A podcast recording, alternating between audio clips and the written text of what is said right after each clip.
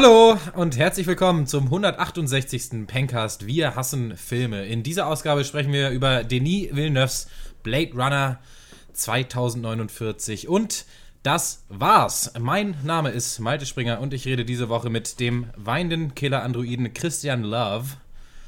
Hallo. Meiner gekauften Roboterfreundin Max Joy von Raison. Und Horst Zimmer. Hallo Horst. Hallo. Ja, Hodde, was macht die Kunst? Was macht das Leben? Viel zu tun? Hast dir Zeit genommen für einen Pencast? Wir machen jetzt passiv-aggressiv, ich, was ich daraus hören mag. Ich wusste nicht, dass wir jetzt einen Pencast aufnehmen wollen. Ich dachte, wir unterhalten uns über Blade Runner. Aber ich kann es auch aufnehmen. Das, ja, mir mal, geht's gut. Ich hatte ja eine Woche Pause, war schön. ja, viel zu tun, viel zu tun.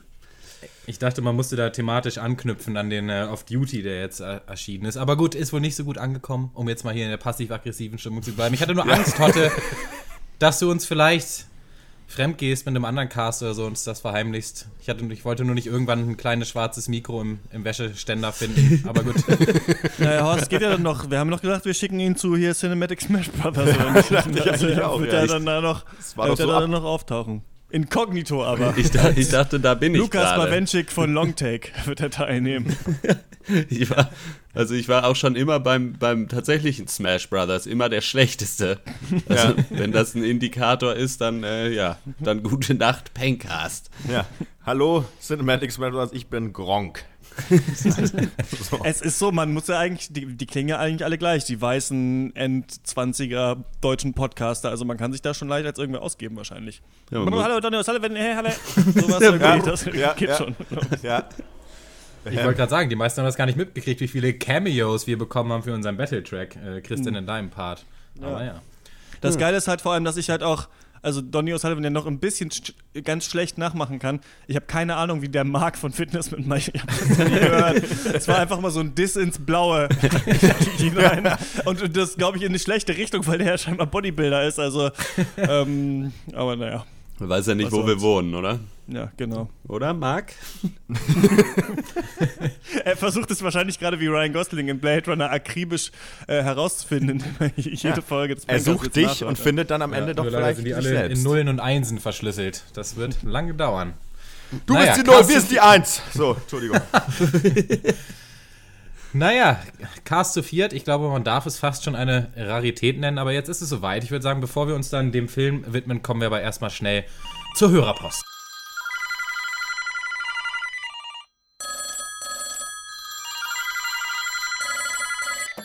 Ja, schönen guten Tag, Dr. Peng, Kundenservice, Betreuungsstelle. Wie kann ich Ihnen helfen? Die Dr. Peng Hörerpost. Ihr schreibt, wir lesen.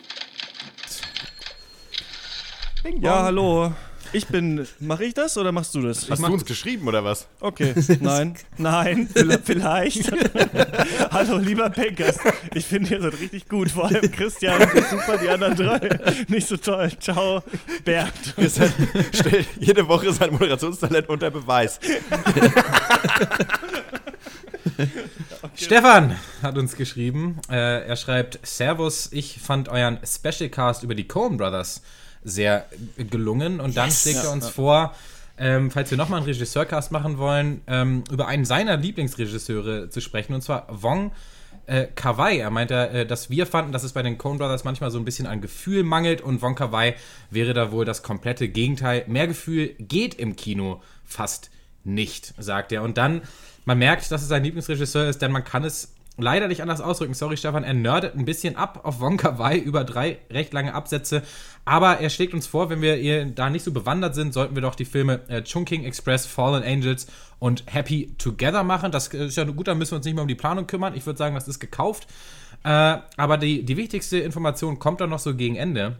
Er sagt nämlich, die Kollegen von Longtake haben auch schon eine Folge äh, über Wong Kar Wai gemacht, aber Aha. die haben ja gleich komplett jeden einzelnen seiner Filme besprochen. Ich lese daraus, dass das so richtig scheiße war und dass wir jetzt den, den Wong Kar Wai Karren aus dem Dreck ziehen sollen. Ich ja, denke, ja, da kann man das, das Beef, das wir ja definitiv immer noch haben, mal wieder ein bisschen aufleben lassen, oder? Ja, Kawaii heißt ja süß auf Japanisch, ne? Glaube ich.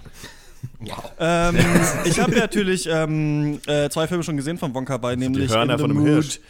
In the Mood for Love und äh, 2046. Ist ja interessant, ne? Blade Runner 2049. Ich werde mich gleich im Trailer noch versprechen und 2048 den Film nennen. Also alles dabei. Alle, Ähm, alle Zahlen. diese Wonka Wai Filme, die sind tatsächlich sehr ähm, emotional, auch echt cool gefilmt, aber auch hm, wie soll man das sagen? Ein bisschen gefühlsduselig und ähm, ja, so ein bisschen, bisschen langwierig. Und also bei mir ist da bei manchen nicht ganz so viel hängen geblieben. Ich finde trotzdem, dass wir mal ein Special machen könnten, um uns nochmal damit auseinanderzusetzen. Aber ähm, ich habe die auch gerade solche traurigen ähm, asiatischen Filme finde ich manchmal ganz geil, aber da äh, Voll. so ein bisschen habe ich auch wieder vergessen, ah gut, das sage ich jetzt in jedem Cast, ich vergesse einfach alles, aber äh, da auch wieder ein bisschen vergessen, was da, ja, diese zwei Leute sind im Hotel und lieben sich aber irgendwie doch nicht. Weiß Ich hab- ich, darum ging es ungefähr bei In the Mood for Love. Da kommt es halt auch echt gut auf die Stimmung an, weil die sind 2046, der glaube ich so eine Art Fortsetzung zu In the Mood for Love sein Ja, soll, ich glaube glaub ich. auch. Ähm, den hatte ich mal nachts leicht angedüselt auf Arte gesehen und da war ich genau in der Stimmung drin und das war für mich der herrlichste Film, den ich je gesehen habe. Ähm, aber ich, ich hätte Bock, also äh, gerne. ja. Ja.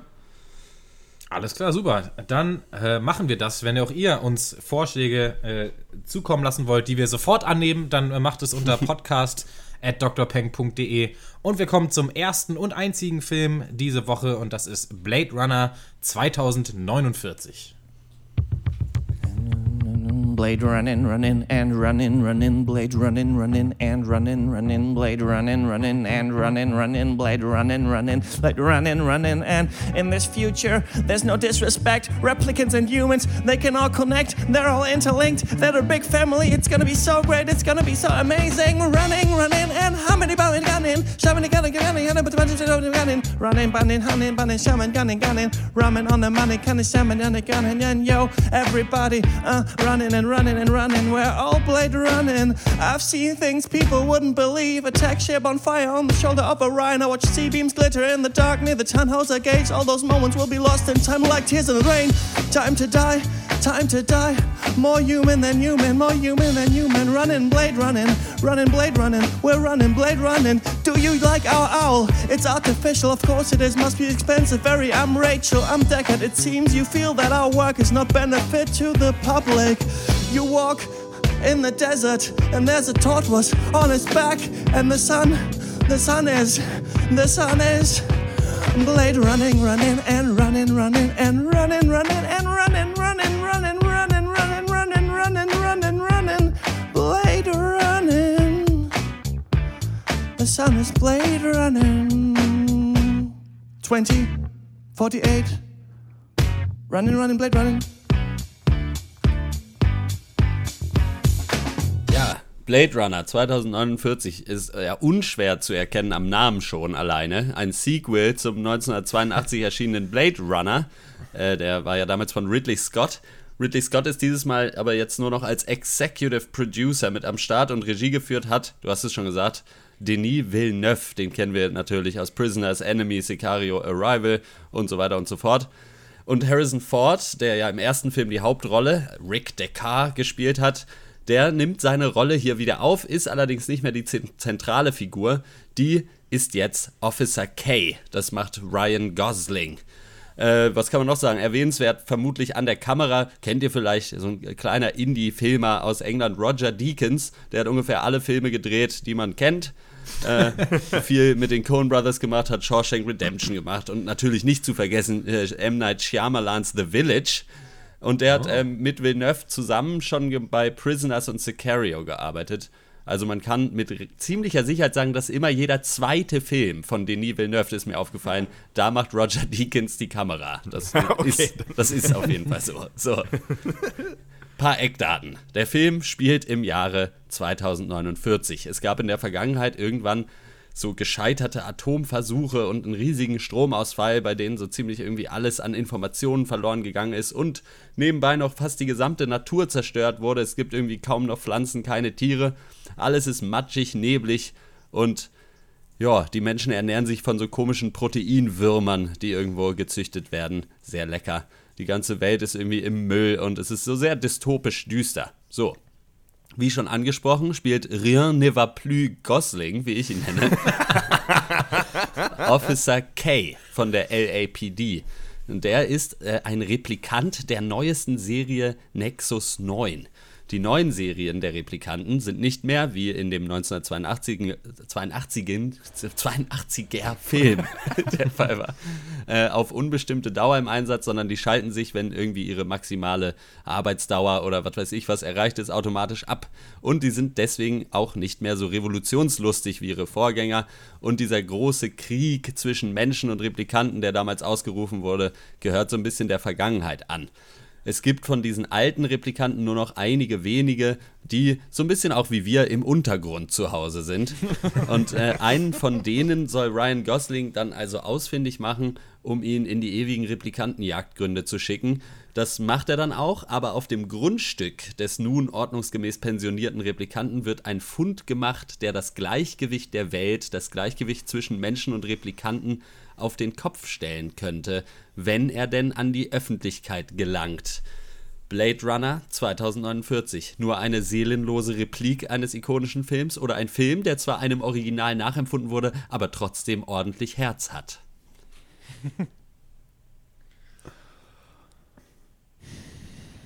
hm. Ja, Blöd Runner, wie ich ihn nenne. äh, hey, das ist mein Job! Bisschen Bläde, ja. Du Arsch. naja, ähm, ich hatte so ein bisschen das, äh, es, gut, dass du Sicario schon angesprochen hast. Ich hatte das Sicario-Déjà-vu beim Gucken diesen, äh, dieses Films. Das ist das Gefühl, einen sehr guten, auch irgendwie monumentalen Film gesehen zu haben. Aber irgendwie war es nicht genug. Trotzdem hat so das letzte bisschen gefehlt um zu sagen, 10 von 10 Film des Jahres, ciao, bin raus. So, und ähm, trotzdem, was man dem Film erstmal zugutehalten muss, finde ich, dass er trotz äh, seines Preises, seines Preisschildes, ja jenseits der, der 150 Millionen Dollar, überhaupt nicht daherkommt wie ein Blockbuster, hat nicht so diese Blockbuster-Allüren, also kein billiger Fanservice, keine schäbigen Referenzen auf irgendwas, äh, keine unnötigen Action-Spektakel-Szenen und zumindest in dem Vergleich finde ich, thront hier der neue Blade Runner schon ganz klar über seinen Konkurrenten. Und auch so seit, ja, äh, der viel zitierte Mad Max, zumindest bei uns im Cast, seit dem Film oder sogar inklusive diesem Film, somit das beste, das auffallendste visuelle Design, was man sich so vorstellen kann. Ich fand den bombastisch äh, visuell, aber später kann ich dann auch noch sagen, woran es dann bei mir persönlich auf jeden Fall noch ziemlich gehakt hat. ähm, was ich super, was mir gut gefallen hat, ist, dass ähm, Denis Villeneuve geschafft hat, das in, diesen, in diese Fortsetzung zu parken, was mir am ersten Teil sehr gut gefallen hat. Und jetzt mhm. mal völlig abseits vom Inhalt logischerweise, ähm, hat wirklich einfach das, äh, das Visuelle, er hat das, was mich beeindruckt hat, diese riesigen, diese wahnsinnig finsteren Häuserschluchten, äh, die Häuserwände, die gespickt sind mit irgendwelchen Hologrammen und irgendwelchen Leuchtzeichen und so weiter, was mir früher auch so gut gefallen hat und ähm, hat er eben auch hier wieder gehabt und ähm, eben aber nicht nur bekannt ist, aufgegriffen und äh, ja quasi neu verfilmt, sondern ähm, aber eben auch weiterentwickelt und das sehr eindrucksvoll, finde ich. Ähm, ich war erst, bin da echt positiv rausgegangen aus der ganzen Nummer und aber ja, dann auch noch konkreter. Ich halte mich auch erstmal so ein bisschen bedeckt, so wie, wie Malte mhm. das gemacht hat. Hm. Ähm, ich muss mich vielleicht noch ein bisschen bedeckter halten. Ich finde ich weiß auch nicht. Ich habe in, in, diesem Film bin ich so ein bisschen verzweifelt dann doch im Nachdenken äh, darüber, weil ich so ein bisschen glaube, dass ähm, sich hier verschiedene Fragen entscheiden anhand dieser Debatte, wie man zu diesem Film steht. Und die eine, ähm, die ich der ich das Gefühl habe, die so im Internet zu verfolgen, ist die Frage, ist man wirklich ein Filmfan? Wenn du wirklich ein Filmfan bist, dann musst du Blade Runner 2049 im Kino gesehen haben. Endlich wieder so ein Film. Solche Filme werden gar nicht mehr gemacht. Und wenn du dann aber da rausgegangen bist, so ein bisschen wie ich, und dir ein bisschen denkst, irgendwie war es das, aber nicht, war das nicht der perfekte Film für mich, dann ist so ein bisschen die Frage, die bei mir am Ende rauskommt, kaufe ich diesem Film ab, dass er genial ist. Und ähm, ich finde es geil bei Denis Villeneuve, dass er mit dieser Attitüde ans Filmmachen rangeht. Wir haben ein bisschen darüber auch schon gesprochen bei, ähm, wie ist es jetzt, Dirty Harry, dass die Leute alle mit so einer Fresse durch den Film laufen, als wäre es mhm. das Geilste, was sie je gesehen haben. Und ich finde, so macht Denis Villeneuve auch Filme und es funktioniert auch echt. Und ich war echt so reingesogen in diesem Film, vor allem am Anfang, wie er da über diese Felder fliegt also ich finde, visuell und ähm, akustisch ist das wirklich unfassbar geil, was ja. man hier äh, zu sehen bekommt. Und man ist richtig drin. Ich hätte mir trotzdem mehr erhofft. Ich hätte ein bisschen gehofft, dass Villeneuve nicht nur etwas macht, was er hier gemacht hat, und zwar den Film sehr langsam zu erzählen, was ich geil finde. Also ich hätte tatsächlich nie gedacht, dass jemand sich traut, nochmal so einen Blockbuster zu machen. Also das rechne ich dem mhm. unendlich hoch an. Aber ich muss es ganz platt sagen, ich hätte mir noch irgendwie eine Verfolgungsjagd, eine Action-Szene und ein schneller Dialog und einen noch krasseren Twist gewünscht, irgendwie, der Hm. mich so ein bisschen aus den Socken haut. Und das habe ich nicht bekommen. Und für mich äh, stellt sich ja wirklich so die Frage: Will ich einfach mittlerweile zu viel? Kann ich mich nicht einfach zufrieden geben damit? Kann sein. Ich bin da so ein bisschen unentschlossen.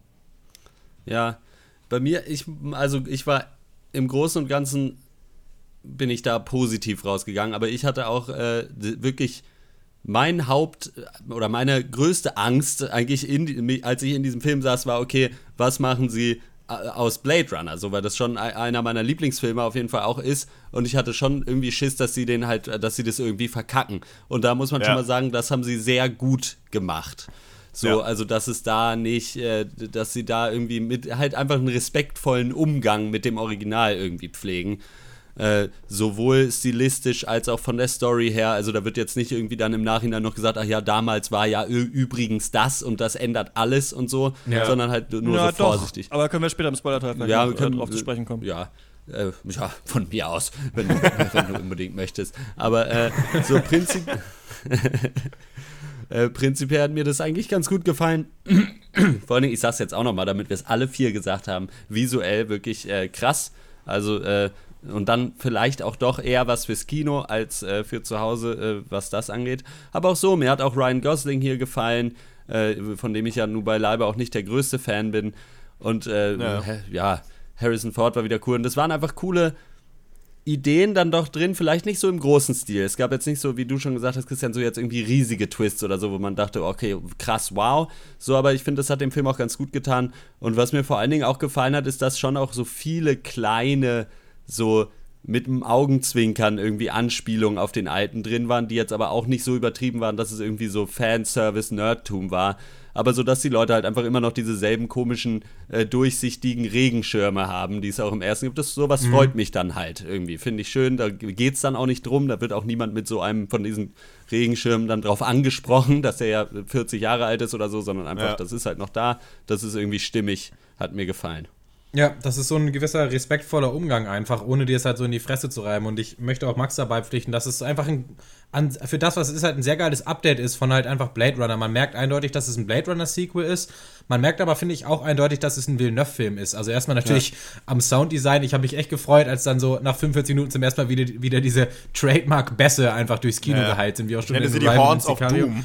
Äh, bei Denis Villeneuve, ey, ohne Scheiß, ja. Ja, ma- man merkt es auch am, am langsamen Pacing, womit ich überhaupt kein Problem hatte. Trotz äh, 2 Stunden 43 habe ich mich echt keine Minute gelangweilt, was echt, das, Ja. habe ich nicht oft gesagt äh, hier schon im Ja, Cast. das stimmt. Auch, auch dass, die, dass die Spannung wirklich auch sehr lange aufgebaut wird und sich dann nur in ganz wenigen Szenen so mal entladen darf. Das ist, man merkt schon so, finde ich, also ich zumindest so das, was ich von Villeneuve kenne. Natürlich kenne ich auch nicht sein ganzes Frühwerk. Ich meine hier die Handschrift zu erkennen und ich fand das cool. Was mir aber fehlt, ja, das Überraschende einfach. Das, wo man sich so ein bisschen dran klammern kann, wo man aus dem Kino kommt und ewig drüber disku diskutiert, wo man irgendwie sagt, krass, das habe ich nicht kommen sehen, das gab es noch nie oder das ist irgendwie was revolutionär Neues, das ist ein neuer Gedanke, denn man kann sich irgendwie echt 100 Reviews durchlesen, in denen steht, das wäre hier ein hochintellektueller Film für den anspruchsvollen Sci-Fi-Fan. Ich finde das nicht. Also, ich, der Film ist nicht bedeutungsleer oder so. Und ja, er greift die ganzen, Kla also, also eine der klassischsten Sci-Fi-Thematiken auf. Ja, Mensch-Maschine. Wo ist der Unterschied? Wo ist die Grenze?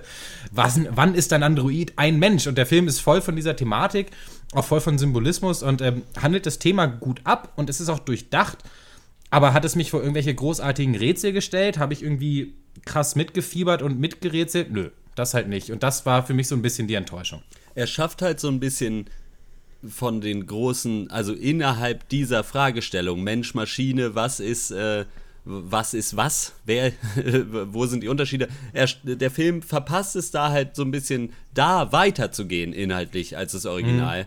Und das fand ich auch schade. Also, weil man äh, zwar wieder dieses Thema sehr gut behandelt, aber das hat der erste auch schon gemacht. Also thematisch geht es hier nicht so wirklich viel weiter unbedingt. Das, äh, da würde ich dir schon zustimmen. Ich finde, er hat sich aber insofern. Ja, aber es ist schon so, dass du in diesem.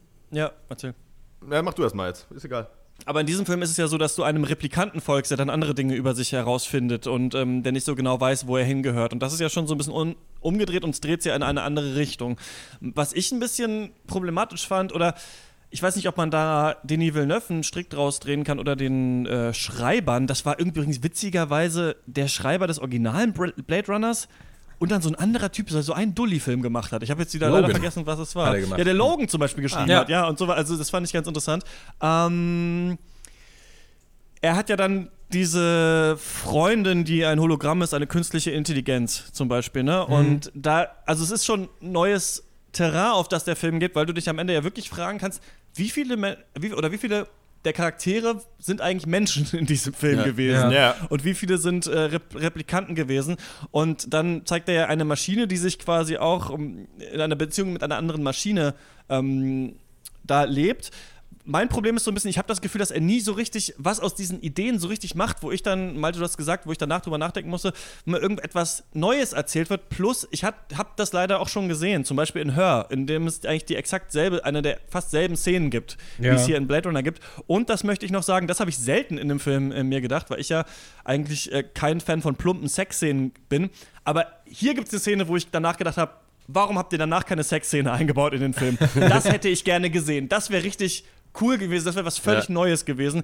Und einfach nur, ähm, um das mal zu sehen, auch, auch dieses Gefühl, mit dem sich das dann entlässt, das fand ich eigentlich ganz äh, cool. Also er macht neue Sachen, aber ich habe auch so das Gefühl, sind die Sachen so richtig neu oder muss man sich da was reindenken in diese. Sachen, bis sie dann intelligenter werden? Ich muss aber naja, noch ich finde, kurz ich finde schon noch, noch, ganz kurz, äh, weil du sagst, dass ja. äh, am Ende von Blade Runner es wird ja schon es wird nie gesagt, ob äh, der Charakter von Harrison Ford, also du sagst höchstwahrscheinlich, aber auch nur das. Also es ist, es beherrscht da keinerlei Klarheit. Doch, weil Ridley, also ja, Ridley Scott hat den Film ja tausendmal umgebaut, um dann am Ende diese Version reinzumachen, wo er das eine noch findet und dann nochmal der Traum kommt, um. Ich, hat er sich nicht auch geäußert, dass er das denkt? Also klar, es ist erst keine Klarheit. Und das fand ich übrigens auch cool, dass, ist das ein Spoiler?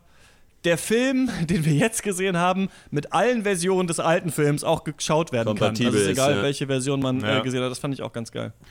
Ähm, ich finde, schon im Vergleich zum, zum Vorgänger, dass hier, finde ich, man ähm, schon mehr als Zuschauer gefragt, wo man sich da sieht. Man ist, finde ich, mehr Teil dieser Dystopie bereits, weil man sich schon fragen kann, inwieweit, also einfach mal diese Szenarien, dieses wie Ryan Gosling lebt und wie er sich verhält, mh, mhm. Wie weit sind wir das in unserer modernen kapitalistischen Gesellschaft? Und natürlich ist jetzt unsere Welt, in der wir leben, ist natürlich jetzt nicht irgendwie komplett, da ist nicht immer nur schlechtes Wetter und, und Städte komplett abgefuckt. Aber man kann sich halt ja. schon fragen, ähm, äh, dieses, äh, ja, okay, wie, wie ist es eigentlich, wie steht es eigentlich um, äh, die, was äh, Marx ja da auch irgendwie erzählt hat, was weiß ich was, äh, äh, produktives Dasein und die völlige Entfremdung mit dem, was man, von dem, was man eigentlich tut und auch die Entfremdung von so einem, ja, das ist jetzt so ein bisschen Rousseau natürlich vom Naturzustand, dem vermeintlichen, den es ergeben könnte. Und ähm, da, ja. finde ich, hat dieser Film mich mehr dazu angespornt, äh, da sozusagen das mehr auf mich zu beziehen und ähm, äh, mich zur Identifikation da aufgefordert. Mehr als der Vorgänger, wo es ich das Gefühl, das ging darum, ja, okay, wer ist jetzt der Mensch,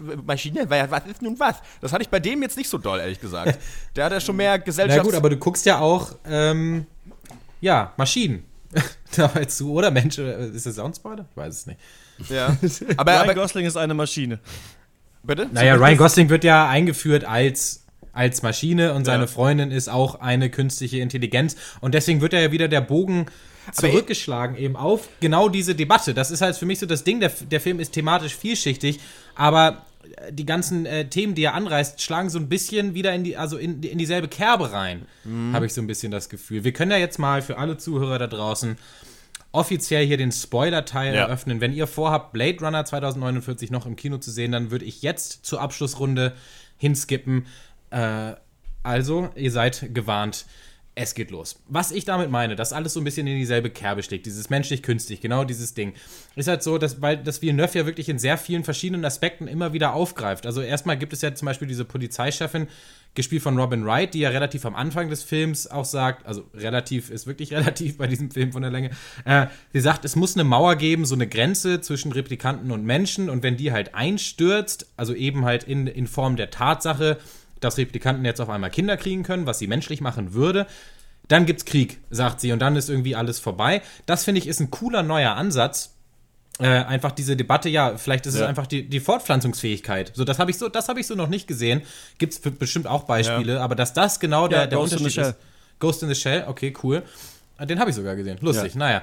Aber dann eben auch in seiner Freundin Joy eben, ist sie nur eine Maschine oder ist sie äh, darauf programmiert, halt Ryan Gosling Joy zu bringen? Oder macht sie eben die Charakterwandlung durch und liebt ihn am Ende wirklich? Sagt sie ja so im Film. Und der Film suggeriert das irgendwie, dass sie ein echtes, liebendes Wesen ist, bricht es dann aber auch am Ende, am Ende wieder auf, weil Kay ja dann noch diese Hologramm-Werbung ja. relativ gegen Ende sieht von eben dieser Joy-Reihe. Ja. Und da im Endergebnis ist es halt wieder genau vage. Und genau diese, das ist genau die Masche von Blade Runner, dass eben immer die Antwort immer vage bleiben soll. Das ist auch nichts Schlechtes, aber es ist so ein bisschen, es wiederholt sich. Auch in diese, es gibt diese Geburtsszene, zum Beispiel von diesem einen äh, Androiden, von dieser Androidenfrau, ja. die ist ja auch im Trailer, wo eben ein weiblicher äh, Android aus so einem Plastiksack rutscht, wie aus so einem Geburtskanal und dann zitternd und heulend und verwirrt in Embryostellung auf dem Boden kauert. Menschlich oder doch nicht, wer weiß. Und so, weißt du, und das ist halt immer so ein bisschen, wisst ihr, was ich meine? Immer so dasselbe, ja. dasselbe Endresultat, obwohl es natürlich äh, ja, sehr, sehr variabel gezeigt wird. Ich finde aber diese ganze Geschichte ja. von wegen Mensch oder Maschine und äh, ist man erst, also wird man erst durch seine Erinnerungen oder was weiß ich was. Und da ist, geht dieser Film ja schon noch einen Schritt weiter und das finde ich ist ganz clever gemacht. Zum Ende hin, als äh, Harrison Ford mhm. da seine liebe Rachel wieder trifft. Da haben sie nämlich diese ganze Thematik nochmal auf die Spitze getrieben und das finde ich, finde ich, fand ich gut gemacht, ehrlich gesagt. Weil du dich da schon fragen kannst, na gut, okay, stimmt, äh, du, du speicherst ja keine Events ab, sondern, Emotio sondern Gefühle. So. Und kannst du theoretisch sagen, jemand, der verstorben ist, äh, ich, ja, jemand schafft den neunten, dann ist er einfach wieder da. Ist das das Gleiche? Und das fand ich schon äh, ganz cool. So, weil das war, also weiß nicht, ob das smart war, aber es war auf jeden Fall gut weiterentwickelt, den ganzen Gesa Gedankengang, weil die Frage kann man sich schon mal stellen. Wie ist das eigentlich? Wäre ja. das das Gleiche, wenn ein von mir geliebter Mensch stirbt ich, und der einfach neu produziert also, wird? Also ich muss da jetzt mal, äh, da Okay, Max ist bei mir super abgehackt. Euch Max, man versteht ihn nicht mehr leider, aber du, wir können ja dein Segment so lassen, wie es ist. Kurz abwarten, ob es besser wird. Max, bist du noch da? Ich bin noch da, ja. Achso, okay. ja, du warst. Äh, ich höre euch wunderbar. Du ja. warst komplett weg. Ja, du das warst ist dann kurzzeitig weg. Dann habe ich angefangen zu reden, dann war, kam aber doch nochmal. Ah, äh, äh. ah, okay. Ja, ich, ich, ich habe bloß gesagt, Hast dass du irgendwas gesagt, wo man drauf eingehen muss? Ja, ich habe gesagt, dass ich die, äh, die das, äh, smart weiterentwickelt äh, gefunden, empfunden habe, die ganze Geschichte mit Harrison Ford und Rachel, dass äh, da diese Geschichte ist man Mensch dadurch, dass man Erinnerungen hat oder so weit oder eben, ne? Ja, fuck, ey, das ist jetzt echt fies, dass ich das nochmal wiederholen muss. Scheiße. Nee, musst äh, ja. Musst also, du nicht. Also nicht im O-Ton zumindest. Mhm. Dein, deine Spur ist ja da. Ist nur, nur die Frage, ja. ob du, wenn du jetzt mit irgendeiner spezifischen Frage aufgehört hättest, dann. Äh Nö, aber ich habe nichts gefragt, ist egal. Müsste jetzt auch nicht, ist, passt schon. Okay. Dann mache ich einfach mal weiter. Ja. Ja, also für mich ist es hier schon wichtig und ich habe diesen Film auch so gesehen, zumindest wie es dann ist oder nicht, ist ja egal, aber unter dem oder mit dem Wissen, dass ich nicht weiß, ob äh, Harrison Ford ein Mensch oder ein Replikant ist. Und ich finde, da wird es dann wirklich interessant, weil es geht ja, ja dann darum, äh, nicht mehr nur, ob Replikanten eventuell fortpflanzungsfähig sind, beziehungsweise wir wissen, dass sie sind, aber ob es dann, ob das Kind, das neu, also das neue Kind halt ein Hybrid eventuell sogar ist oder mhm. nicht. Und da ist ja bei dem Film aber kommt dann eigentlich, und deswegen finde ich es auch sehr schön, dass zumindest in diesem Film es auch nicht explizit gesagt wird, was Harrison Ford jetzt ist. Schön, weil da im Grunde genommen eigentlich das Endresultat so ein bisschen ist, es ist eigentlich egal. Ja. Und dann, ja. das führt halt diese ganze Diskussion dann schon, also da wird es dann wirklich sehr schön auf den Punkt gebracht, diese, ja, dass es halt vage ist alles. Und ich finde, natürlich hätte man sich ab und zu vielleicht ein klareres Statement in eine Richtung gewünscht, aber dann wäre es auch nicht Blade Runner irgendwie. Und dann würden wir uns, glaube ich, jetzt darüber aufregen, äh, dass äh, hier so viel anders gemacht wurde. Oder ich zumindest, glaube ich. Ja, mich wundert eigentlich, dass Malte da so als Hauptfrage des Films irgendwie immer dieses raus, was ist noch ein Mensch und was nicht. Also für mich hätte ich jetzt gesagt, nach äh, Rutger Hauers Rede da am Ende von Blade Runner ist ganz klar, dass die Replikanten auch Menschen sind oder dass das eben das mhm. Menschliche ist, was, was diese, was die, die ausmacht. Und jetzt gehen wir mit diesem Wissen weiter. Also wird ja sicher niemand die Frage stellen, sind Dave Batista und Ryan Gosling in diesem Film, also haben die menschliche Züge oder, oder so, aber es werden eben neue Fragen aufgeworfen. Vielleicht ist das doch das, was du meintest. Also es werden schon ein bisschen andere Fragen auf, aufgeworfen und auch, es wird vielleicht so ein bisschen abgearbeitet auf anderen Ebenen, was es alles noch mhm. sein könnte. Ne? Zum Beispiel, das, das finde ich eigentlich ganz gut, dass Max nochmal das gesagt hat. Stimmt, ich hatte das vergessen, dieses Gespräch ja auch mit der, die die Träume ähm, baut. Ja. Ein bisschen die Ellen Page von Inception dieses Films. Ja. Ähm, dass die Erinnerung die Emotion ist zum Beispiel, ähm, finde ich interessant. Aber dann auch, das sagt ja dann irgendwann Ryan Gosling, ich kann den ja dann nicht umbringen, denn der hat ja dann eine Seele. Also die Idee, dass es die unsterbliche Seele im Menschen gibt und in der Maschine nicht. Das finde ich eigentlich auch einen interessanten Gedanken. Also, das ist mir so auch noch nicht. Also, man mhm. quasi sagen würde, die sind eigentlich gleich, die sind baugleich, die sind exakt dasselbe, aber der Mensch hat noch die Seele, das heißt, er wird vielleicht wiedergeboren oder äh, sonst was, finde ich ähm, auch ganz interessant. Eine Sache, ähm, ich habe da keine richtigen Antworten drauf. Ich habe das Gefühl, äh, der Film setzt einem vieles vor erzählt seine Geschichte langsam aus, hat ein paar Plotholes, auf die wir vielleicht auch noch eingehen können, oh ja. und lässt einem dann damit allein. Und ich und ich glaube, da, auch darin versucht Villeneuve ein bisschen den alten Film auch zu reproduzieren, in dieser Unklarheit dessen, was er aussagen will. Dann muss man halt für sich selber sagen, findet man das cool oder nicht. Ich wollte noch mal sagen, weil es ja mir bei Planet der Affen nicht aufgefallen ist, ähm, die religiösen Parallelen. Aber Malte will ich natürlich jetzt ja, mit total. den religiösen Parallelen um die Ecke kommen. Einmal natürlich die. Ähm, äh, wie heißt es, unbefangene Befruchtung. Da hast du ja irgendwie drin, damit das dann doch auf einmal ein Roboter, ja. unbefleckte, genau. Ähm, Befruchtung hast du hier mit drin. Befruchtung ist ganz gut. Ja, äh, okay, ja, sorry, ich bin dumm. Und Nein, das klingt dann, ähm, das ist okay. Und natürlich, das fand ich eigentlich ganz geil, dieses Vaterunser, was er die ganze Zeit sagen muss. Also dieses Interlinked, Interlinked, das ist ja wie ein Gebet mhm. eigentlich, ne? Was, der, was, was dieser Computer ihm vorspricht und er muss es nachsagen. Und darin muss ich sagen, das war für mich der coolste Zunicker an den alten Film, denn da gibt es ja noch diesen Test, den sie hier abgeschafft haben, diesen Fragetest. Ne? Du findest eine Schildkröte ja. in der Wüste und sowas und dann merkt man irgendwie an der emotionalen Äußerung und das, das sollte ja hier in diesen Test eingebaut sein, ne? dass quasi emotionale Re Regung, irgendwie Vater und Tochter äh, irgendwie sowas gesagt und du sollst aber immer interlinkt sagen die ganze Zeit und nicht darauf reagieren. Und das fand ich irgendwie ähm, auch cool. Frage, die ich direkt an euch hätte, ist, äh, findet ihr nicht, weil du, ja, äh, äh ich habe oft gelesen, hier soll kein Sequel vorbereitet werden, hier soll kein Franchise kreiert werden.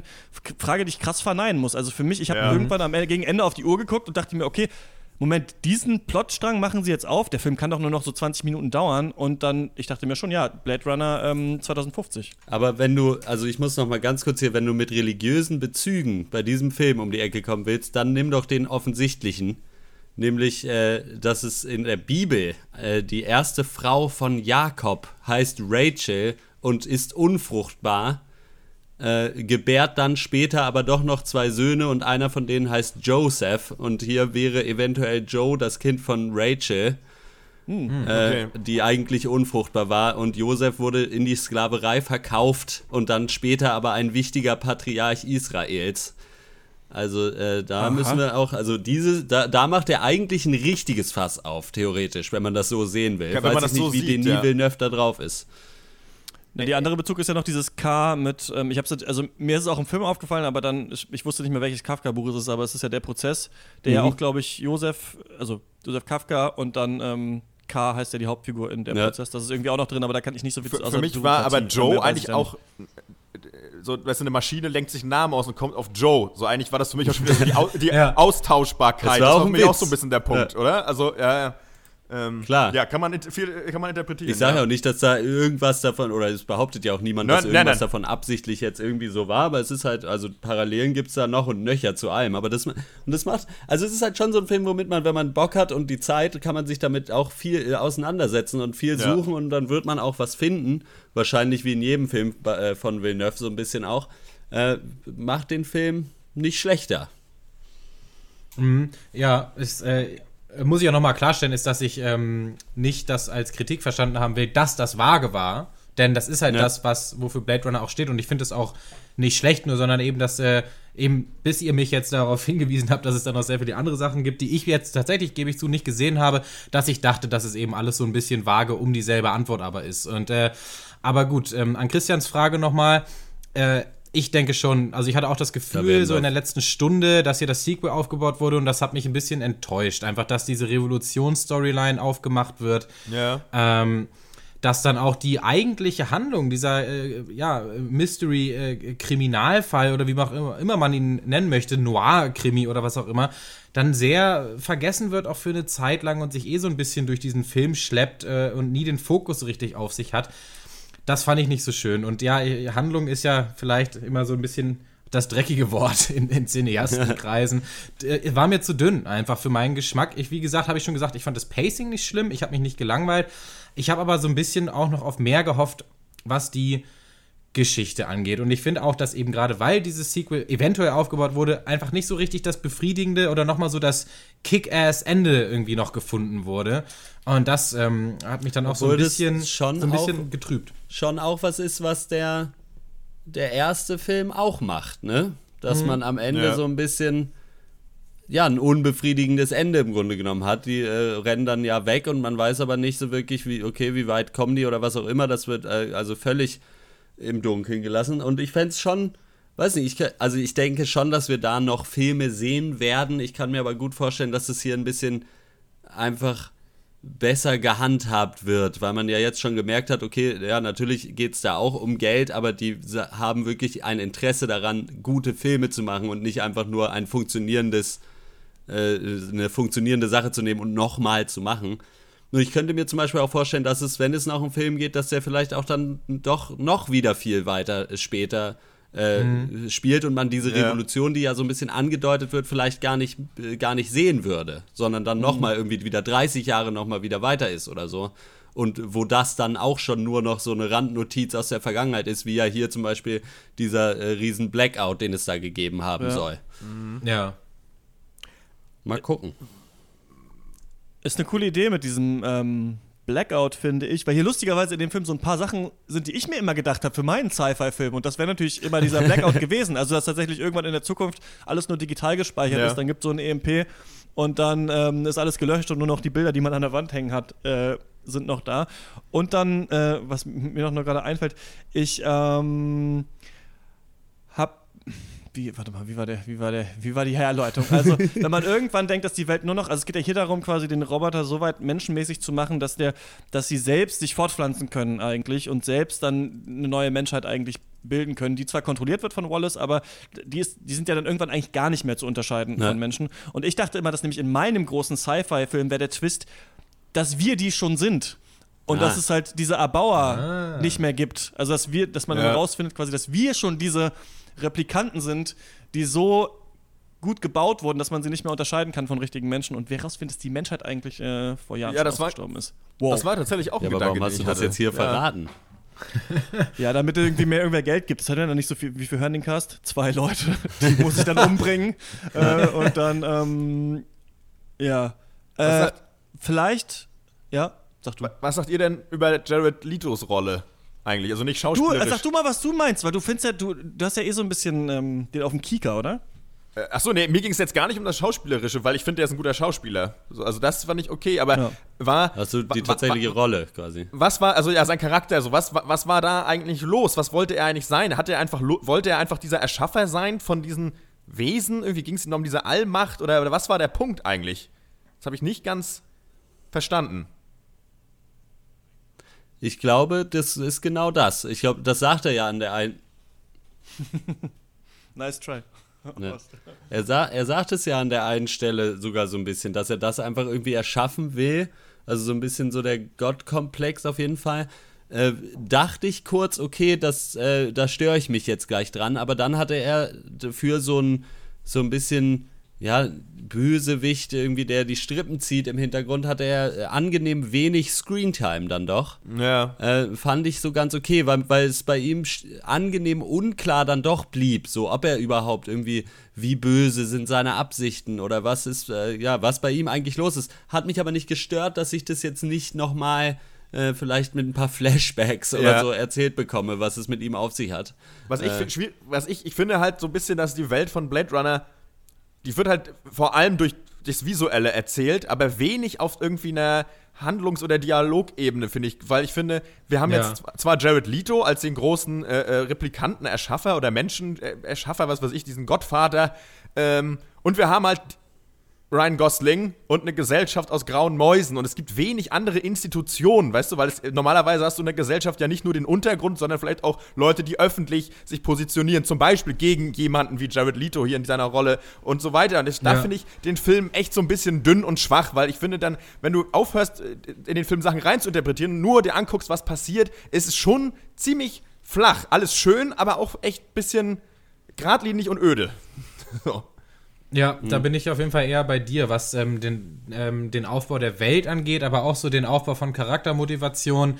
war mir ja auch ein bisschen zu dünne. Ich hatte auch meine Probleme mit Jared Leto, auch nicht schauspielerisch, sondern eben wie er eben als Antagonist, wenn er denn einer sein soll, hier einfach integriert wird in diesen Film, nämlich eigentlich sehr schwach bis, ja, also, ja, oder an sehr wenigen Fäden wird er reingehangen in, in dieses Tableau äh, ja. der Dystopie. Irgendwie. ich, fand, ich hatte, hat mich schon gestört an seinem Plan, weil der so unlogisch klang. Also, dass man ja. überhaupt auf Fortpflanzung äh, zurückgreifen muss, weil man sie nicht bauen kann. Bauen ist doch viel einfacher, würde ich denken, als Laie. Aber auch andererseits, wie funktioniert eigentlich genau diese Dystopie? Also, Stichwort Worldbuilding. Was ja. für Gesetze gibt es eigentlich? Was machen die Menschen eigentlich? Ja, ganz genau. Außer in Treppenhäusern abzugurken. Äh, weiß ich nicht, organisieren die sich vielleicht auch irgendwie? Oder, ja, oder auch, wo sind die Reichen? Genau, ne? Also alles. So, wo, und auch, wie viel alles? Macht hat Neander Wallace, also Jared Leto eigentlich? Ja. Ja. Na, die sind ja. off-world, glaube ich, in diesen Kolonien. Ne? Ja. Mhm. Aber ähm, ja, ich glaube, es ist echt. Also, wenn du. Wenn man so ein rational männlicher Zuschauer ist, der so völlig so. Also, ich finde ich find manchmal, dass wir oft eher so nicht so emotional manchmal so an so Filme rangehen. Wir sind, wir sind auch so, wir wollen eigentlich gerne unterhalten werden, wir wollen gerne, dass noch ein Twist kommt, wir wollen irgendwie mhm. auch, dass der Handlungsebene was passiert, dass die Charaktere viel erzählen und sowas. Wir haben, glaube ich, selten einen Film gesehen, wo nur schöne Bilder waren und dann gesagt, das ist der Hammer. Sagen wir mal, ähm, ja. wie hieß dieser Schildkröten-Anime-Film da? Ja. Also, ah, ja. so, ja. Da waren echt geile Bilder, aber der Film war echt noch ein bisschen scheiße, so, ne? Und ähm, hier finde ich jetzt, hast du halt viele Sachen so in der Andeutung, aber es muss ja Absicht sein. Also man fragt sich ja. so ein bisschen, das meine ich mit diesem Ding, ist, ist man Filmfan oder nicht? Ist dieser Film genial oder nicht? Es ist ein bisschen postmodern, finde ich, was hier passiert. Denn dieser, der Kriminalfall, der erzählt wird, ist ja total eindimensional ja. erzählt. Ich mal mir ja manchmal so Handlungsstränge auf ne, und gucke dann, welche Charaktere machen gerade was. Und das ist fast eine Linie bei Blade Runner. Einmal siehst du kurz, was Wallace macht und nicht, was Kay macht. Aber dann siehst du eigentlich nur immer, er geht irgendwo hin, guckt sich irgendwelche Files an. Und da zum Beispiel aber fand ich zum Beispiel interessant, dass, dass diese Welt nicht wie so eine typische Zukunftswelt ist und es nur Hologramme gibt, sondern dass es so alles gibt. Es gibt irgendwie mhm. Mikrofilm, es gibt so richtige Computer noch, es gibt aber auch sprachgesteuerte Drohnen zum Beispiel. Also mhm. ich hatte ja so ein Gefühl, man will auch zeigen, dass diese Welt aus so Versatzstücken aufgebaut ist und so. Versatzstückhaft war dann irgendwie auch die Handlung, aber ich würde mich auch, also persönlich auch anschließen und denke, ich, also in meinem perfekten Film passiert noch mehr. Da kriegt mhm. man noch ein bisschen mehr mit, als in Blade Runner hier ähm, ja. passiert. Ich finde es aber auch ganz cool, dass man so ein bisschen hinterm Berg hält mit, mit, den, mit den Twists. Also, ich, mein, ich finde es ja. cool, aber es ist nicht mein Lieblingsfilm. Ich meine, das, aber das ist eine richtig starke Sache eigentlich, die du gerade ansprichst, die mir so auch noch gar nicht aufgefallen ist mit diesem, weil es schon auch viele beschissene Sci-Fi-Filme gibt, die ein bisschen in der Zukunft äh, spielen und alle haben fliegende Autos und Laserkanonen. Äh, so als ja. ob alles, was bis jetzt existiert, auf einmal dann weg ist, nur weil es was Neues gibt. So. Äh, Hier hast du halt auch in diesen, wo diesen Knoblauch da kocht zum Beispiel, ne? ja. ja. Ja, fuck, ja und nicht zuletzt wird er ja auch ähm, äh, über dem Schrottplaneten einfach mit einer Harpune ja. vom Himmel geholt, ja, obwohl ja. er halt in dem absoluten Future-Gadget irgendwie da einfach rumfliegt. Das ist aber auch, ja, kann man auch äh, böse Zungen behaupten, dass auch das nicht unbedingt äh, äh, das Revolutionäre ist, eben das so zu verbinden, das Futuristische mit dem Altmodischen. Aber gut, ich finde auch, dass man nicht allzu negativ sein darf äh, bei diesem oder darf äh, sollte vielleicht äh, äh, bei diesem Film, weil Villeneuve schon einfach sehr viel meistert und das ähm, ja. Äh, will ich also das habe ich auch in meinem Eingangsstatement so ein bisschen gesagt, dass das was er macht, dass er sehr gut alles macht. Aber ich bin da auch bei Christian ein bisschen mehr wäre nicht schlecht gewesen. Wollen wir ähm, zur Bewertung kommen oder hat noch jemand was äh, auf den Lippen brennen? Ich hab nix. Hm, nee. Dann fange ich mal mit der Bewertung an. Also, ich hatte äh, einfach eine gute Zeit. Ich muss auch noch mal kurz einen Shoutout an, äh, ans Freiburger Harmonie-Kino ausgeben, weil die den in der Originalversion ohne Untertitel gezeigt haben. Und ich habe mich so darüber gefreut, das glaubt ihr gar nicht. Und äh, 2D wahrscheinlich, gibt es ja auch in 3D. Nee, das leider nicht. Aber da, ah. da nehme ich auch gerne 3D, solange nicht irgendwer äh, da Kannst du ein Wort dazu verlieren? Interessiert mich, äh, würde mich was? jetzt interessieren. Was, kannst du kurz erzählen, wie 3D ist? Weil ich ja äh, der Film äh, war nicht 3D. Also ich habe für 3D bezahlt, ich hatte so eine komische Brille auf, aber ich habe nichts erkannt, was irgendwie 3D war. Worüber ich mich gefreut habe, weil mich das ja. meistens nervt. Aber also da war ganz, also da ist nichts mal nach vorne rausgeflogen oder so. Keine, also ich glaube, der war, vielleicht hatten sie auch den 3D-Film nicht da, haben einfach trotzdem den 2D-Film angemacht, keine Ahnung. Hat mich nicht gestört. Das ist für mich das Beste, was man über 3D sagen kann. Aber mir ja. ist auch wirklich nichts aufgefallen. Naja, auf jeden Fall äh, hatte ich echt eine gute Zeit. Ich habe, äh, ich habe meine, mein Verdacht hat sich nicht bestätigt, dass sie den alten Blade Runner-Film irgendwie kaputt machen. Äh, ich finde es so schön ironisch, dass äh, so der, das erste Sequel zu einem alten Klassiker, was rausgekommen ist, äh, was mir gefällt, äh, dann äh, einfach floppt am Boxoffice mhm. im ja. Gegensatz zu dem ganzen anderen Scheiß. So äh, schön, vielleicht ist das Kino, was gemacht wird, einfach nicht für mich. Äh, äh, nee, aber ich fand es schön, wieder in diese Welt eintauchen zu können und das hat mir echt gut gefallen. Ich gebe, glaube ich, sogar 9 von 10. Jetzt gerade auch dieses Gespräch jetzt mit euch nochmal hat ihn nochmal besser gemacht für mich. Ich gebe 9 von 10. Ähm, ich habe noch äh, im Anschluss ein Interview gelesen in der, in der, in der Süddeutschen äh, von, äh, ja, mit Denis Villeneuve und er sagte irgendwie, das ist sicherlich auch so ein Ding. Er hat seine Produzenten kamen irgendwann mal lachend zu ihm, meinte, ja, wir haben gerade den teuersten Arthouse-Film aller Zeiten gedreht. Und so ein bisschen ist es auch so. und vielleicht ist, liegt auch dahin mal wieder dann auch unsere Kritik, Kritik, so, dass ähm, wir das alles schön finden, aber irgendwo hakt es da noch ein bisschen. Ähm, er, er, Denis Villeneuve sagt auch, er findet, äh, Zitat, äh, ähm, Filme cool, die unterhaltend sind, spannend und künstlerisch anspruchsvoll. So, und auch zugleich große Fragen anklingen lassen. Das ist ja auch genau, kann ich sagen, ja genau, solche Filme liebe ich auch, da können wir wahrscheinlich uns alle die Hand schütteln, möglicherweise. Ähm, so ein bisschen mhm. das Nolan-Ding eigentlich auch mitunter. Ähm, hier, was mir hier nur noch, glaube ich, ultimativ gefehlt hätte, war noch das letzte bisschen was ich mir für mich gewünscht hätte, emotionale Involviertheit. Ich hätte mir mal gewünscht, dass sie noch heulen muss an irgendeiner Stelle oder sowas. So habe ich, glaube ich, die ganze Zeit ähm, ja, aufmerksam zugehört, aber mir fehlte und mit großen Augen auch geschaut, aber irgendwas fehlte mir dann doch leider. Und ähm, von mir gibt es da 8,5 Punkte für.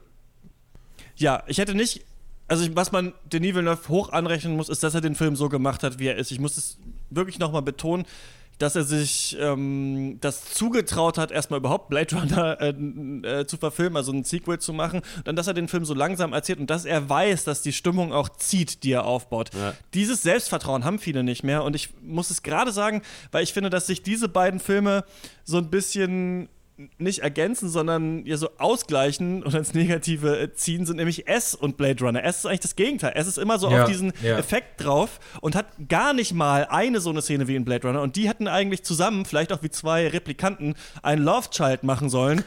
und das wäre, glaube ich, geil gewesen, wenn ein ganz bisschen von S vielleicht in Blade Runner gewesen wäre, oder aber vor allem viel von Blade Runner in S.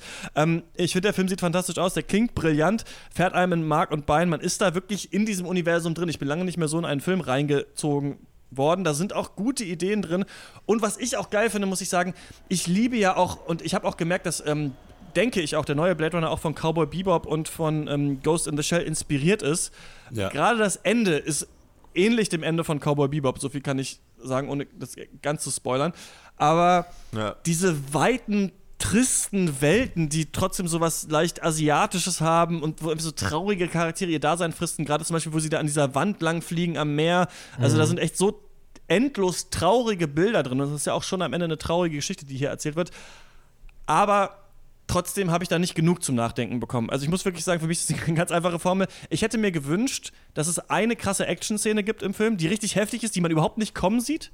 Also, und ich habe ein bisschen das Gefühl, dass Denis Villeneuve das nicht kann. Das ist jetzt meine Unterstellung. Ich habe sie, glaube ich, von ihm noch nicht gesehen, aber ich finde, das hätte mir richtig die, die Socken aus. Aber gibt es da eine wirkliche Actionsequenz oder ist es auch nur Stimmung? Ja, wo da so rumgeballert wird. Am Anfang, ne? Aber, aber er geht nie voll drauf. Wo sie, wo sie über die Grenze in ja. Mexiko aber ich hätte mir, glaube ich, sowas erschossen. Also ich hätte mir sowas gewünscht wie dass, ähm, dass sowas ganz unscheinbar anfängt und auf einmal so abgeht, dass du da wirklich denkst, was ist denn jetzt los? Weil du schon so quasi so langsam drauf eingestimmt wurdest, dass es dann völlig äh, alle Dämme brechen. Das hätte ich mir noch gewünscht. Und ich hätte mir diesen, irgendwie diesen einen intelligenten Kniff noch gewünscht, wo ich gesagt hätte, geil, das habe ich so noch nie gesehen, den ich zum Beispiel bei Arrival hatte. Und ich hatte ein bisschen gehofft, mhm. dass er das macht. Und deswegen bin ich ein bisschen enttäuscht, so viel gelabert. Ich gebe trotzdem ähm, 8,5 Punkte, ähm, weil ich es einfach äh, toll fand als Kinoerlebnis aber ich hätte mir ähm, mehr gewünscht, gehofft, er macht mehr, aber ich halte ihn trotzdem noch für genial und ich freue mich, dass wir ihn haben als äh, Regisseur, ja. den man auf jeden Fall äh, beobachten muss. Also man kann sich auf jeden Film von ihm freuen. Ja, das Triste, das Traurige, aber auch irgendwie dieses klinisch Saubere immer noch zwischendurch, das Chaotische, das Dreckige, dann diese Überladung mit, mit Werbung und Hologramm, dann wieder dieses komplett Reduzierte, zum Beispiel in dieser Empfangshalle von dieser böden, äh, bösen äh, Corporation. Das ist so unglaublich dicht. Äh, und so grandios hier, jede Szenerie, das ist echt der Wahnsinn. Ähm, so bin ich jeden deswegen Samstag. auch bin ich auch sehr, ähm, sehr positiv gestimmt, aber auch äh, es schwingt ein bisschen Enttäuschung mit, deswegen gebe ich äh, 8 von 10. Ja, habt auch ihr Blade Runner 2049 gesehen. Wir haben äh, lange darüber geredet. Es wird wieder die Stunde werden, trotz einem Thema weniger. Aber der Film hatte auch viel in sich. Ähm, der Film war selber auch so lang. Unsere Schuld. es gab einiges zu besprechen. Wenn ihr einsteigen wollt in die Diskussion, dann macht das unter podcast.drpeng.de. Und wir kommen zur Abschlussrunde. Wir haben viele über Movies getalkt. Doch wir wissen noch nicht, was uns so passiert ist, seit dass wir in der Abschlussrunde drüber reden.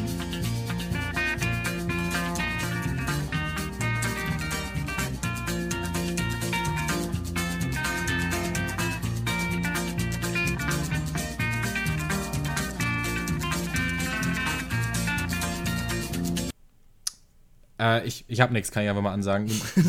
Hannes muss anfangen. Hört ihr mich noch? Ähm, ja. Ah. Ja. Okay. Das ist immer, wenn du nicht redest, ist es super und dann, wenn du länger anfängst zu reden, dann ist alles abgehakt und du machst Roboterstimme. Aber Achso, dann muss ich aufhören, meine Stimme zu verstellen, vielleicht. Achso. ja. Äh, ja, ich mach's auch kurz. Ich habe, ähm, das ist auch wirklich kein Highlight gewesen. Ich habe am Wochenende Bock gehabt, auf so einer Katerstimmung äh, einfach mal Fluch der Karibik den letzten zu gucken. Den, ähm, mm. Und das war keine gute Entscheidung. Also schrecklich. Ne? äh, ja, also so ein blödes, anstrengendes ADS-Kino. Wirklich, also da, da wird nicht, da gibt es keinen vernünftigen Dialog. Da wird immer nur von irgendwas zu irgendwas hingeschnitten und das ist einfach so nervig und so bekloppt und scheiße. Also richtig, also sagen wir so, dass man das Gefühl hat, das Gehirn explodiert. So dieses, was manchmal vielleicht so, was Christian immer gerne zitiert, dieses Erlebnis mit den eigenen Eltern Star Wars zu gucken, die einfach sagen, nee, sowas ist mir jetzt zu schnell, das kriege ich nicht mehr mit. Habe ich jetzt schon mit fucking 27. Ähm, es ist einfach beschissen. Also es nervt. Es ist einfach schade, irgendwie, weil ich bin Fan von Abenteuerfilmen, wenn die gut gemacht sind und die, die Visuals sind da, aber leider wenig mehr und ist einfach ein Graus. So. Ja, das glaube ich. Ich habe äh ja, äh, ja, bei mir ist äh, viel los im Moment, aber es ist alles noch nicht so ganz in trockenen Tüchern. Äh, aber da wird viel, wird viel passieren. Aber äh, was, was ist meiner? Doch, ich werde äh, ab, ich glaube, November äh, werde ich jeden zweiten Monat eine Kolumne im Intro-Magazin schreiben. Ah. Oh. Über uh. First World Problems. Geil. Im November geht es um, wir hatten es im Reich, im Armsein-Cast schon, das Flixbus fahren. Äh, und im Rahmen dessen, weil ich da äh, auch sogar Geld für bekomme, äh, musste ich heute hey, erstmal hey. zum Finanzamt und äh, äh, habe gefragt, wie sieht das aus? Ich habe ja schon ein MIDI und einen Minijob. Jetzt, wenn das dann dazu kommt, was passiert dann? Und die hat mir direkt so einen Stapel Formulare in die Hand gedrückt. Ich habe direkt keinen Bock mehr ja. auf irgendwas. Äh, das liegt jetzt hier rum. Ich habe es jetzt erstmal hinten auf den Schreibtisch gelegt. vielleicht vielleicht klappt es dann doch nicht. vielleicht scheitert es äh, dann an der Bürokratie. Mal gucken. Aber mhm. äh, freue ich mich auf jeden Fall drauf. Äh, das Intro-Magazin, ich kannte das immer so ein bisschen vom Hören sagen. Ja. Das ist, liegt ja kostenlos einfach aus in so. Ja in so Kneipen mhm. und so. Ich habe mir jetzt mal eins geholt, ist gar nicht so kacke. Also ich lese nicht so Magazine, aber ja. ist cool. Ja, nice. Vielleicht kennt es ja einer. Bald, bald mhm. auch von mir. Sehr gut. Ja, ich habe in der deutschen Hip-Hop-Presse irgendwie erfahren, dass es diesen Trettmann-Hype jetzt gibt. Das ist ja mhm. dieser komische, eigentlich Dully-Rapper, der Ronny Trettmann, Trettmann oder so mal hieß, der so, der so auf Sächsisch ähm, so Reggae-Scheiß gemacht hat, der sich jetzt einfach auch gedacht hat, wie alle anderen deutschen Rapper, einfach geil, ich mache jetzt auch Cloud-Rap. Ja. Und ähm, hat dieses Album gemacht, äh, Hashtag DIY. Ähm, ich habe eigentlich nur einen Song oft gehört, ähm, Billie Holiday. Ich finde, ist ein echt nicer Song, aber nachdem ich auch das äh, letzte Crow-Album neulich gehört habe, ich bin so ein bisschen mit Clarify in diese Hip-Hop-Welt wieder reingerutscht, ja. weißt du? Ich habe ja da, wenn man da mit Contra ja. K Interview gemacht, mit Prinz P und so, und dann klickst du ja von denen so die Videos, um dich so ein bisschen auch zu informieren und dann auf einmal wird dir alles angezeigt und dann bist du auf einmal drin und brandneuer 38er von irgendwie Kasim, Kasal und weiß ich nicht, Jesus und auch ein geiler Track, kein Plan, Mann. Auf jeden Fall, ähm, habe ich jetzt so gemerkt, dieses Crow-Album zum Beispiel, finde ich auch nice, von, äh, dass er so, dass er nach diesem Pop-Rap in so eine Richtung geht, die angeblich von Frank Ocean geklaut ist. Ich kenne mich nicht aus. Was ich aber eigentlich sagen will, ist, dass krass, wie schlecht die trotzdem alle sind. Also krass, wie schlecht die Texte einfach der deutschen Rapper sind. Ich sag ganz ehrlich so, das ist ja nur Training, ne? Also rappen kann ich halt jetzt nicht so gut, aber bessere Texte schreiben, alle mal. Ich meine, Prinz Pi sagt in Interviews irgendwie, ja, es ist so deep, es geht bei mir nur um die Texte und dann macht er halt immer so, jedes Lied von Prinz Pi ist so, früher waren wir in der Schule und wir waren verliebt und heute ist es anders, weil wir sind jetzt älter. So. Ja, Prinz Pi, halt du bist 50, deswegen. Ja, das ist wirklich, ich so, Alter, Prinz Pi, man, so schlau bist du auch nicht, so schlau seid ihr alle auch nicht. So, und ja. kauft euch irgendwie mal ein Wörterbuch und, und lest doch mal einen Roman oder irgendeinen Wikipedia-Artikel. Da könnt ihr eine geilere Allusion machen als irgendwie der, der, der, Tag ist Regen, verhangen, ich bin traurig oder so sind ja die Texte. Also ich sag ganz ehrlich, wenn irgendwer Hip-Hop produzieren kann, mich so ein bisschen coachen will, vielleicht machen wir so ein Bootcamp irgendwie. Ich mach das geilste Deutschrap-Album der letzten zehn Jahre ich sag mal, einen Monat brauche ich dafür. Wenn ich das Training habe, einen Monat, also ihr könnt, mich, äh, könnt mir gerne ja, schreiben. Ähm, Christian.eichler at Detektor FM zum Beispiel äh, könnt ihr mich erreichen. Äh, wir machen das zusammen. Und ähm, ja, ich brauche nicht so viel Geld davon. Dann schreibe ich dir mal. Cool. Ja, Christian hat Hate auf die Hip-Hop-Szene und wir haben Bock auf Feierabend, deswegen hören wir auf. äh, ihr findet uns auf Facebook, da heißen wir Pencast, auf Twitter at der Pencast und auch in Blade Runner bin zumindest ich wieder von Patreon-Geld reingegangen. Ich weiß nicht, ob ihr das auch so Was? ausnutzt. Ich diesen, bezahlt. Scheiße. diesen unendlichen Geldtopf, aber der ist bald wieder leer, deswegen müsst ihr neu einzahlen. Das geht unter patreon.com slash der Pencast oder steadyhq.com slash Pencast. Wir hören uns wieder in der nächsten Woche, da besprechen wir höchstwahrscheinlich den neuen Netflix-Film The Meyerowitz Stories. Bis dahin, ciao. Ciao. Bye, bye.